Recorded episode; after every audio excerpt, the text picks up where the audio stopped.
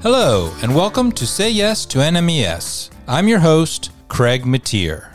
Thanks for tuning in, and welcome to the podcast where we highlight and celebrate the success that NMES has had in the treatment of dysphagia.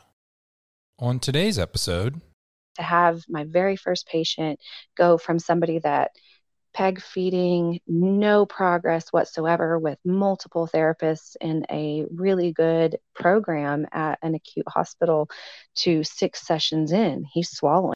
Some days I just want to be like jumping up and down screaming from you know from the rooftop like look what has happened with these people and maybe hopefully give some other folks some hope with with their patients as well hear that and more i hope you enjoy Okay, so why don't you introduce yourself and tell us a little bit about you?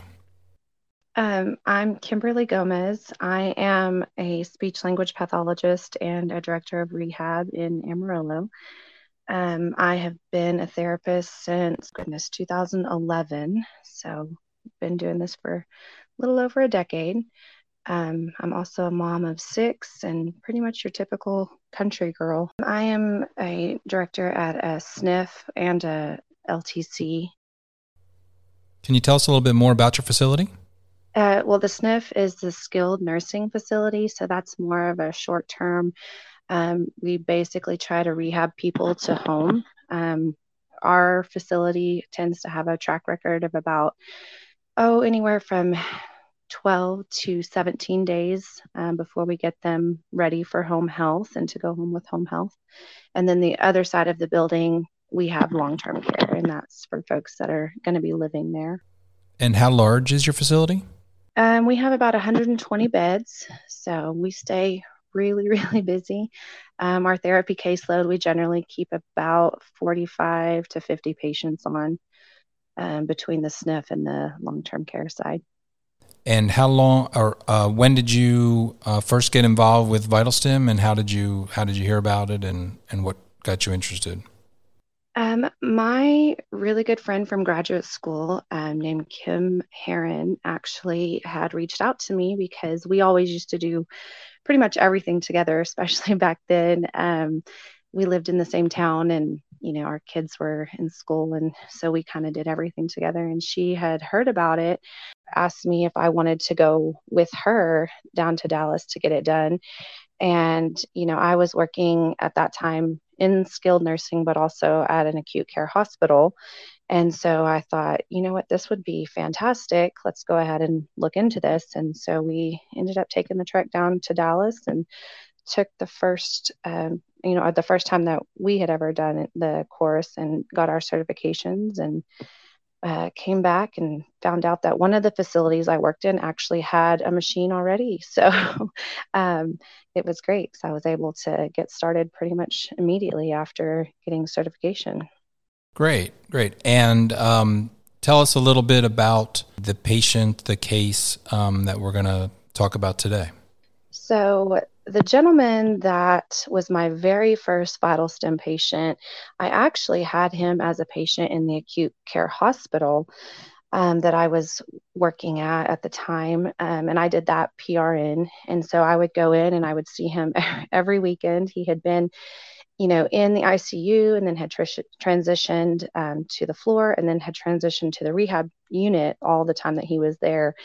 Um, he was a retired chef, had been a chef all of his life. And unfortunately, the stroke that he had, the biggest issue that he was having is that he still could not even manage to initiate a swallow and you know the therapy team that i worked with was amazing. And we all had just worked and worked and worked with him. And he still after months could not even swallow his spit without you know aspirating. And it was just devastating for him. Um, food was his life even then. Um, so he had just you know been very depressed and wasn't even wanting to live anymore um, I had I wasn't sure where they were going to end up um, going, but I had you know I had gotten my certification and I had told them, you know, the only other thing that I could ever say to maybe try would be VitalStim. I said, unfortunately, I don't um, have a machine here at the hospital. We don't offer that here. But if you will search, you know, the VitalStim registry, there's likely some folks around this area that are registered and have a device. So maybe you can um, end up getting some VitalStim therapy when you leave here. Well, as it turned out, I got moved from one of my skilled nursing facilities. I got moved out to um, a town north of Amarillo, and he ended up um, admitting as one of my patients. And I just happened to, as I was going through the cabinets and stuff out there, found a VitalStim machine. And I thought, oh my goodness, this cannot be happening. so I go in and I talked with him and his wife. They were ecstatic because they had not been able to find anyone that had a device. They had found several people that were certified, but, you know, didn't have a device available to them. So it just almost seemed like, you know, just a God thing. Like here he shows up. I didn't even know that facility had a device. We did and we got started. I mean, he had said over and over if he could not eat, he would rather die. And so I was like, all right, we're going to go at this 100%. He and his wife were on board and he would come into therapy and he was determined he would tell everybody i'm going to i'm going to end up leaving here eating so um, you know we would do hour long sessions every day monday through friday he um, would beg me to come and work with him on the weekends but because i have um, at that time i didn't have as many children but i still had several. Um, I couldn't, you know, make that promise to him, but we did do Monday through Friday, an hour a day. Um, and at that point, I, you know, I started um, with the ice chips and then I started kind of working our way up. And it was so amazing because, you know, the first time he swallowed, his eyes just like lit up and he was like i just did it. I swallowed. Like i mean he was so excited. His wife was there. She had started crying. And this was a man who had had some amazing therapists amazing therapy provided. It just he had had no progress unfortunately up to that point. Um, so we ended up um, doing about six sessions. And I was able at that point. That's where he was able to actually initiate that swallow, um, really good. And then after the 24th session, he was able to safely eat regular consistencies, thin liquids. I had sent him for modified um, barium swallow study, and they had confirmed this. And he would use a head turn and a chin tuck. Um, we continued on, and at the end of his stay with us, he had had 48 sessions of VitalStim and another successful modified. And he went out with his wife and had a steak dinner and drank a beer, did not have to use comp strategies at that point. Um, and so it was just the most amazing success story. My very first patient to use it with. That's incredible. Um, was he on a was he on a tube? So for him, he started off in the hospital because he could not swallow. Um, they had started initially with the NG tube through the nose that would go down um, into his stomach and you know feed him that way. And then after a certain amount of time, the physicians and the therapy team had decided you know he was not going to be able to maintain. Um, being able to be fed that way. So they have to go in and surgically put a tube in that stays permanently and it's kind of attached um, you know to their stomach through through their skin um, going through the abdomen. So he would get all of his meals basically as a liquefied um, form through that tube. So he was not getting anything at all in his mouth not getting the benefit of chewing and tasting the food the flavors you know the textures any of those things that we all take for granted. You know that this is just one of the the parts of eating that you know adds to the pleasure of it not just the feeling of you know swallowing and having your stomach feel full but just the whole experience was taken away from him. Exactly. There's so much to eating to think about not being able to eat devastating and so depressing. And i want to talk a little bit about that um, in a little while because i know you, you mentioned about about his wife and i want to get into that. Um, but how long after the stroke had you initially seen him when you were when you and the team were doing the what would be you know traditional therapy? Um, we saw him, you know, probably I think it was probably day two from when he had come in and been, you know, in the ICU and everything from his stroke. um, up to I think he discharged out of the hospital completely because you know they went from ICU to the regular floor, then into the rehab unit at the hospital. So that was probably about two months total at that point. and he had okay, made so no progress with traditional therapy. Tell me a little bit about um, his wife, and and I mean that because, like I said, the to me, dysphagia does not only affect the patient clearly, but it also de- affects all their loved ones and all their interactions. Can you tell me a little bit about what you know in, in their case, whatever you can share?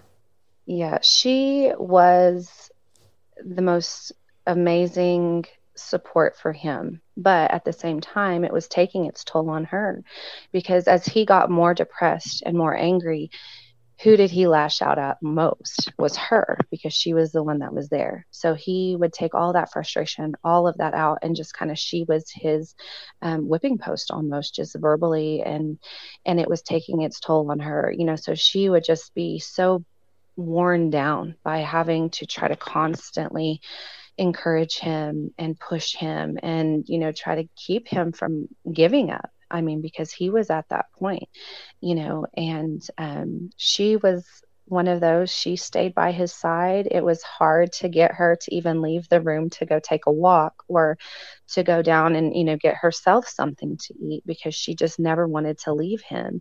Um, they had been married I think since right after high school. I mean, so high school sweethearts, and you know they'd raised a family, and she had always been his partner in life. You know, with everything as as he uh, was a chef. You know, she worked in restaurants with him, and so everything they did was together. You know, and also because food was such a big part of their life, you know, it took that away from her because where they would normally, you know, enjoy a really amazing dinner that he would have prepared together and you know drank wine and all of those things. She couldn't really do that either. You know she wasn't going to do those things without him. Um, so it was affecting her across the board as well. You know she was becoming very depressed and anxious and her health was taking its toll because she was not eating you know she wasn't going to bring food up and eat with him and we couldn't really get her to leave him very often. Um, so she was being affected by it as well. Mm, incredible. And so I know you said did you say he started crying? Did she start crying when when he first felt that first swallow engage? He was like just amazed. I mean, his eyes like got huge and he was just so excited and she just stood there and tears just rolling down her face because it was the very first time that he had been successful with getting to swallow. I mean, it was it was just amazing, and she just you know did the silent weeping tears over there, and everybody you know I, there was a couple of the therapists that were in the in the therapy area at that time, and everybody was just so amazed. And this was your very first VitalStim patient my very first one. And you know what's crazy is, you know, back then most people that had heard of VitalStim, there was kind of this um, everybody looked at it almost like it was like a snake oil type thing. You know, they're like, oh yeah, yeah, we've we've heard about it. Doesn't really help, you know, kind of deal. It's just it's ever it's in everybody's head. And you know, after I had gone through the certification and I had seen all of the the data and the information and gotten that, I was just like, I was so on board. And then to have my very first patient go from somebody that peg feeding, no progress whatsoever with multiple therapists in a really good program at an acute hospital to six sessions in. He's swallowing. I was like, oh my goodness. So, right then, you know, I realized, okay, this is legit. And, you know, just as we continue to make progress, every single session just got better and better and better. It was so amazing and it was such a great way for me to like show people, hey, this this VitalStim is is not snake oil. Like it is legitimate. And what did he tell you about that that first meal and and beer? Oh my goodness. He said it was the absolute best steak that he had ever had in his life and he didn't even cook it. and he was very particular. So he was thrilled with that. That's that's just fantastic. Um, and I think you've said that you've you know continued to see success throughout your time using Vital VitalStim. Is that correct? Yes, I have. Um, I had a couple other patients in that same facility that um, I had started using it on as well. One of them um, was not as severe. He could initiate a swallow, but he was on like puree and came to me, I think, on puree and honey thick liquids. Um, his really improved uh, pretty quickly. His was not nearly as extensive as this other gentleman, the chef's, um, but he improved and we got him off of a peg tube. Um, I've had patients, you know, who have been, you know, re- relatively fresh stroke um, patients, all the way up to some that have been, you know, about five years out. And, you know, my biggest thing is I'm never not going to give somebody an opportunity to get better if I feel like there is a chance. Um, and so, you know, and I give them all the information, their family, all the information. And I always, you know, I always say, I, you know, I I can't guarantee that it will work, but we can always try it. And without fail, I have not had a single patient who didn't make some level of progress with it. Um, and that's even for some of my patients who maybe don't want to put forth as much effort.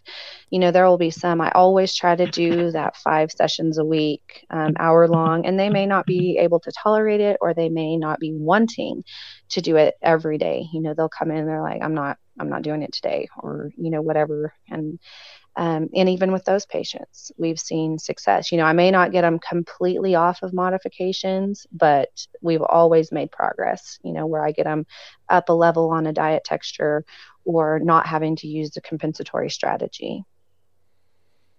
That that's great. That's great. Yeah, and and just to give you know these people hope or some sign that that things could get better, you know, is is amazing on mine. I'm not a therapist, so I just I'm just amazed by all of it. Um, but I, I, I think about the um, the thought of of thinking you can't swallow and you can't eat and and there's nothing that's going to change that um, for the rest of your life, whatever that may be, and then and then to have something come along um, and change that for for you and and and your loved ones. I mean, I I've talked about it on this podcast before, but um, I'm sure your chef, the isolation that it causes is is devastating also because so much of his life was involved with being out and about and eating. Yes. And I think that goes for most everybody. I mean, it's it truly is a rarity where somebody never socializes while eating and drinking. Most people are social eaters and drinkers. You think about any event we go to there's food there's drinks um, any you know holiday party or baby showers or whatever it may be even just your typical dinner or lunch, you know, even with your own family, even if it's not formal where people are sitting at the dining room table, they're generally together in the living room or wherever, you know, they may be. Um, and when you're the person who can't put anything in your mouth or you have to have some you know some form of a modified diet texture like all purees or something like that it really does affect your social interactions. And most of the people that i have found that have been on those peg tubes especially they're the ones that you know they don't want to go to the dining room at meal times. Why would they? Because then they can see and smell and hear everybody else getting to enjoy their food while they're sitting there you know not getting to. So most of those folks are the ones who stay in their rooms and don't come out. And it just, it, from what I have seen, increases that um, those signs and symptoms of depression um, because we are we are social creatures, and food and drink play such a key role in that for most most humans. Absolutely, absolutely. I'm I'm just curious. What did your what did your facility think when here you were fixing somebody that hadn't been able to be fixed with a device that had been kind of stored away and not utilized were they were they as impressed as as the rest of us would be and the family was Oh, absolutely. That was one of the things they were like, oh gosh, now that we have a therapist here that can use it and like we can market with this to try to get more patients here, like they were excited because they were going to say, you know, hey, we can pull in patients who have peg tubes, who have had no success because now we've seen that it works, you know, um, and it worked in a big way. You know, it, it wasn't just some little small thing. I mean, it was huge. Long term care, there's not a lot of uh, great feel good stories coming out of it, you know? So, so to have a facility that can offer something and, and give people hope has to be a great marketing tool, I would think, if I was in that business. Oh, absolutely. And so far, the facilities that I've been in where I've been able to uh, share either that those stories that I already had or been working with patient and we have those outcomes um, you know that is something that the administrators are always like okay let's get with the marketers. Let's get this out there. Let's make sure that people know we have this tool and we have the therapists that can use it. Um, so it, it has definitely been a huge selling point um, for the facilities i've been in you know and just a really good marketing tool for uh, them to go market at the hospitals for when they're getting trying to get uh, more patients into the building which is always important. and I think you mentioned something about even like a post COVID patient. You would what do you, what can you tell me about that one? He, oh my goodness, he and he again. They he had a, a wife who was a hundred percent, you know, committed to being with him all the time. Um, he nearly died from COVID, um, and so when he came to us, he had been in the ICU for oh my goodness, I think he had been in the ICU for probably two and a half months. Um, and I mean, he could not walk, he couldn't sit up, he couldn't swallow. I mean, he was a mess. And he was kind of the same way. You know, him and his wife, they were big RVers in their retirement and they liked to go and they would go to all these different types of festivals. Um, and they would you know do all the drinking and all the eating everywhere they went you know and so here he is again with a peg tube this this gentleman that all he wanted to do was to be able to eat and drink and get back out on the road with his wife. And he couldn't do anything for himself at this point. Um, so you know we i i presented it to him. He also, at that time, um, he was very proud of his beard. That was something that was always a big deal for him. Um, so I had to really uh, encourage him that, you know, yes, I know you're going to lose the beard temporarily, but it will be worth it. I promise you, you know. And so I had to get him and his wife on board because they both loved that beard. Um, but they they figured it was worth um, losing the beard for a little bit. And sure enough, we started. And he kind of was a slow going progress at first. I mean, the man was very, I mean, he had nearly died. And so he was extremely, extremely weak. All of that disuse um, atrophy had occurred while he was um, in the ICU. He had been on, you know, the vent and had a trach and all of that at one point as well. Um, so we had a, a, ways to go, and he started making progress within the first 10 sessions or so. Um, and we eventually got him um, eating regular diet, thin liquids, no strategies required. And, you know, he left there, went home with his wife, and, you know, he was just thrilled to be able to eat and drink and get rid of that peg tube. That's just fantastic. Absolutely fantastic. So, and maybe you've uh, you probably said it along the way, but I always say, what what overarching idea or thing would you say about NMES for dysphagia in your experience and kind of big picture ideas?